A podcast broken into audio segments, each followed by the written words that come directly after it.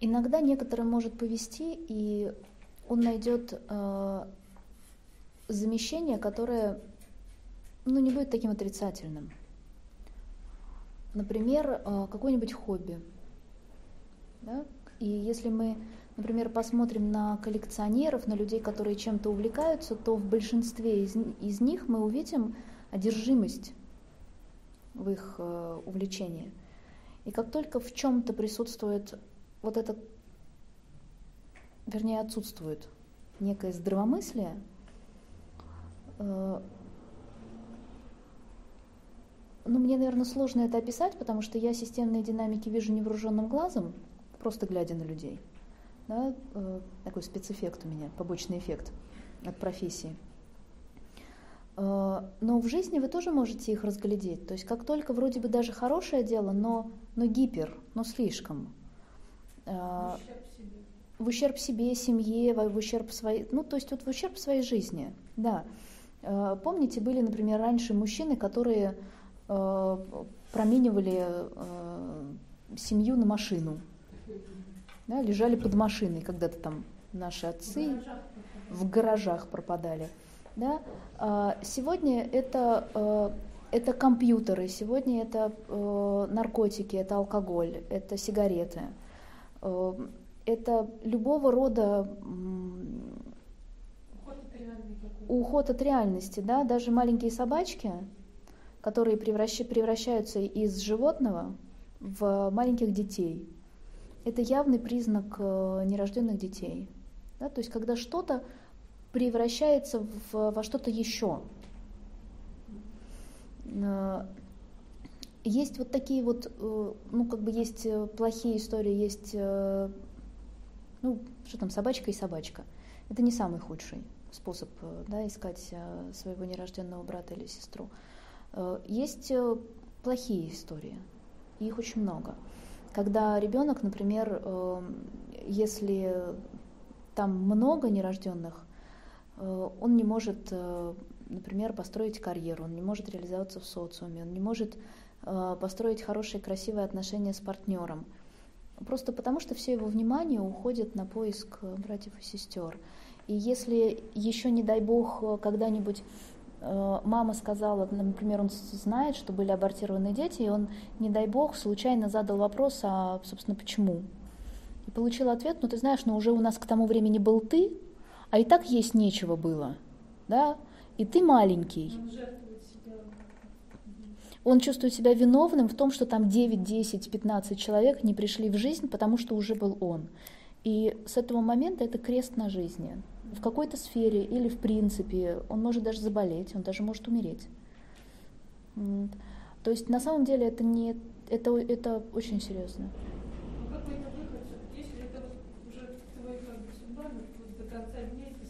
Нет, ну слава богу, расстановки есть. Если ты это видишь и проживаешь, ты можешь через это перешагнуть. Если без остановок родители как-то дойдут и признают, да. да. Здесь, здесь вопрос, сколько ребенку лет. Если он маленький, если это примерно до 16 лет, то да, он может почувствовать. Но 16 лет это уже на грани, я бы сказала до 12. А, потому что если больше 12, то у него уже начала судьба и жизнь формироваться под этот поиск. У него уже есть привычки, которые э, поддерживают этот поиск. У него уже есть э, некие программы, которые включились и которые уже сложно перестроить.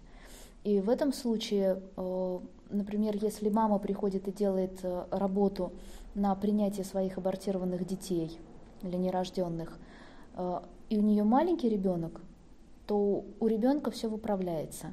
Если взрослый ребенок, и потом он приходит на расстановки, то очень часто мы еще раз видим это в работе, что он с ними связан. Нет. После 12 лет автоматом уже нет, потому что уже все включилось. То есть... То есть, то есть нужно делать отдельный, по-хорошему, чтобы мать осознала, и ребенок еще как отдельная личность, это тоже осознанно. Потом...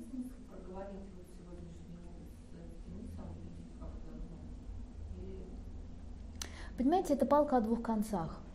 Э, например, вот Берт Хеллингер, он настаивает на том, чтобы дети знали. Э, я на сегодняшний момент не поддерживаю это с такой уверенностью, и Идрис Лаур в том числе. Э, почему? Потому что, с одной стороны, да, наверное, хорошо знать, потому что ты больше не ищешь. Ты знаешь. Потому что ищут то, что не проявлено. Да, ищут неизвестный, не, не, неизвестный фактор. Когда о нем известно, его больше не ищут. Э, с одной стороны. А с другой стороны, когда ребенок уже большой, мы не знаем, как он отреагирует. И в этом случае, э, если он совсем масипусечный, у него нет еще идеи, как нужно реагировать на нерожденных братьев и сестер. Он отреагирует на это как на факт. Когда ребенку 17 лет, он к этому может подмешать уже, например, свое нарушение по отношению к маме. Потому что что происходит, э, когда мама с папой вовремя не взяли ответственность за своих нерожденных братьев и сестер. А позиция взрослого остается пустой, потому что взять ответственность за то, что мы сделали, это позиция взрослого. Не взять ответственность за то, что мы сделали, это позиция убегания от взрослого места. И оно остается пустым. Тогда в это взрослое место приходит кто? Ребенок. Ребенок встает на это взрослое место, которое, по идее, должно принадлежать маме или папе. Почему он их ищет? Из какого места он их ищет? Он их ищет с места мамы или папы. И он начинает давать туда внимание, автоматически помещая себя на место старшего. Именно поэтому могут проскакивать э, высокомерные ноты в отношениях с мамой и с папой. Потому что вот эта позиция «я сам знаю, кто вы такие, чтобы меня учить», а, да вы какие-то не такие, это все возникает тогда, когда вначале родители не берут свою позицию взрослого, то есть они-то думают, что они взяли, потому что ну мы же тебя родили, мы же тебя воспитываем, но нет. На подсознательном уровне у ребенка другая картина. Ну как же вы взяли, если вот малышня, за которую вы не взяли ответственность? И у него возникает вот этот конфликт. С одной стороны, ты приходишь и говоришь ему, ну-ка давай выключай и иди делом занимайся, то есть ты демонстрируешь позицию взрослого. А с другой стороны, он тут же своим подсознанием и сердцем поворачивается и видит неприкаянных детей, за которые, на которых никто не смотрит, в сердце которых не взяли, и он говорит, ты вообще тут что говоришь-то? Вот ты сначала пойди и признай свою вину, а потом, мама, приди и говори что-то мне. Вот что на самом деле получается. Вот диалог, который подсознательно звучит. Видишь? И поэтому, э, если мы к этому, то есть он уже нарушает закон старшинства, он уже не на своем правильном месте. И если к этому мы еще добавим информацию о том, что ну вот как-то так, то, э, то это может еще больше привести к нарушению, потому что он скажет, ну, я же говорил. Все, до свидания. Идите, мама, работайте над собой, над своим поведением. И отчасти он будет прав. Но на самом деле с системной позиции он абсолютно не прав. Поэтому говорить ребенку или не говорить, вот я всегда смотрю на ребенка. Потому что и тот, и, другой, и другая версия существует в равной степени. Когда, так и нет. Мы можем этому помочь, но также мы можем этим навредить. Поэтому с этим нужно быть очень осторожным. Можно сказать ему про то, что, например, был выкидыш, да? можно, если все-таки есть доверительные отношения, если есть все-таки тепло, любовь, да, и ты чувствуешь, что э, эта информация не, не, не отодвинет его от тебя, то да, иди смело в это. Но если ты чувствуешь, что ты не знаешь, достаточно того, что мы сейчас сделали. Да, то есть поживи, посмотри, и ты сама поймешь. Что значит, когда вы говорите принять вину? Это что под этим Не принять вину, принять ответственность. Вы только сказали принять вину. А... По поводу вот этих вот детишек, что мама и папа должны принять вину. То есть они должны ее почувствовать перед этим. То есть они должны понять вообще, что они сотворили в какой-то системе координат морально-нравственных, правильно? То есть для них это должно быть кем-то разъяснено. Если они до сих пор не поняли, значит, они живут совершенно в другой системе, где это не является даже каким-то поступком, который может вызвать чувство вины. Ну, э, И, и, и к этому вообще никогда не прийти, в принципе. абсолютно. Мы, ну, мы, собственно, и живем в том обществе, где э, сходите сделать аборт, это примерно э, у меня зуб заболел. Пойду схожу к стоматологу. Э, примерно так.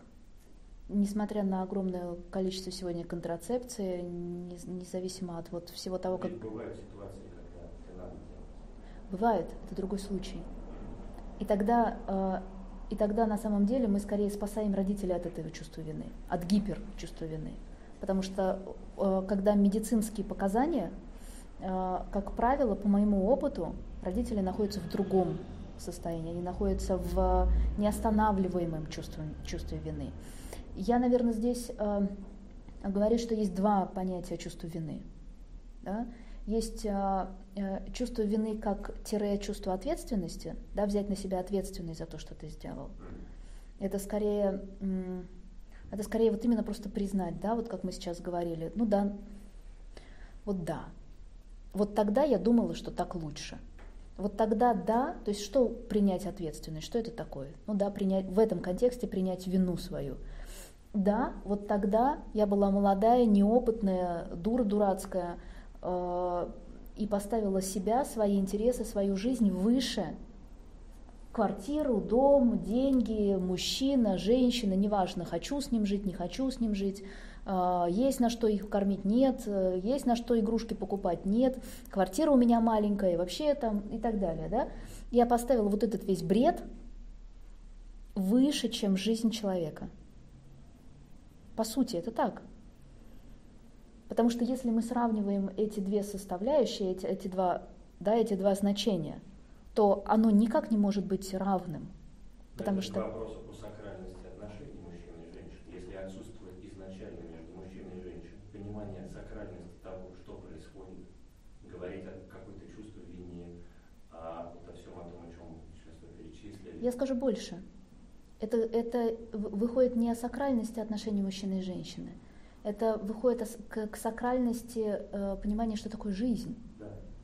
И если ты не ценишь жизнь свою и, и жизнь других э, как, как нечто священное, как нечто глобальное, самое великое, что у тебя есть, то, естественно, ты даже не задумываешься о том, что с тобой сейчас происходит.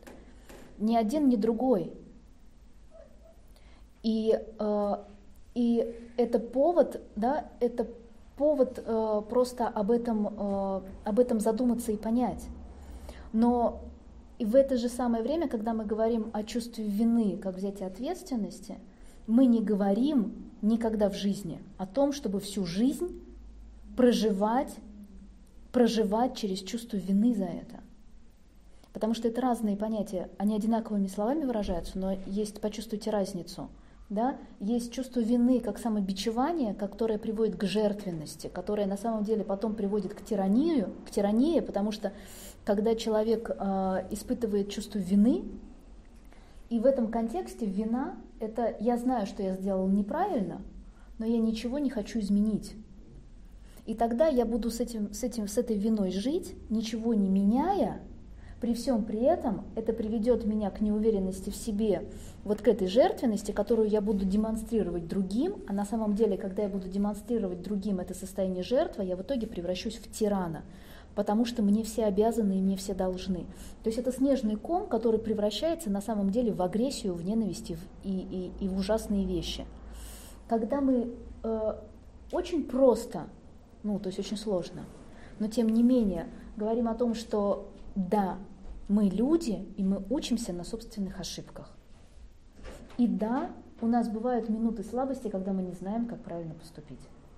И да, бывает так, что у нас недостаточно э, мудрости, что у нас недостаточно знаний, нам никто не разъяснил это невежество, да, но которое у меня было. Именно поэтому в тот момент, в тот самый важный момент я принял вот такое решение. Я был невежественен. И да, я это сделал. И да, это сделал я. И да, я не фея фейская, я не звезда звездная, я не ангел. Я это признаю. И теперь с этого дня я весь этот опыт возьму в свою дальнейшую жизнь. Я никогда так больше не поступлю, это первое. И второе, я именно на этом опыте понял, осознал цену жизни.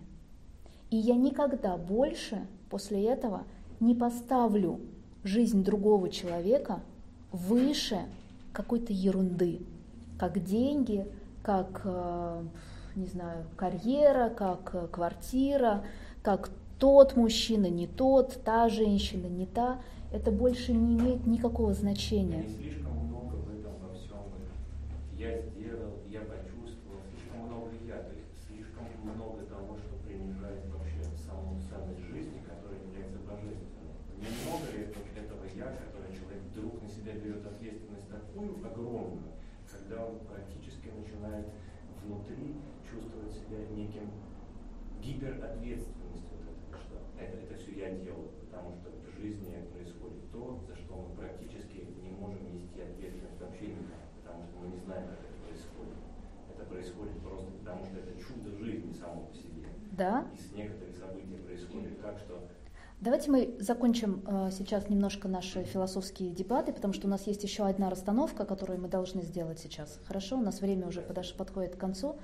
А, есть две крайности. Есть э, фатализм как судьба, ну, такова была моя судьба. И многие люди э, слишком много складывают на судьбу, не беря ответственность. Здесь мы находимся в балансе понимания того, что да, это была судьба, да, и, то, и того, и другого, и третьего, и десятого привела в эту историю судьба. Но есть еще закон кармы. Провоцировали мы. Нет, мы не провоцировали. Это просто закон кармы. Закон кармы – это великий закон обучения, который спровоцирован нашей судьбой. И тогда мы, проживая этот урок, должны вынести какой-то результат. И это просто урок. Значит, мы должны взять ответственность. Вот и все.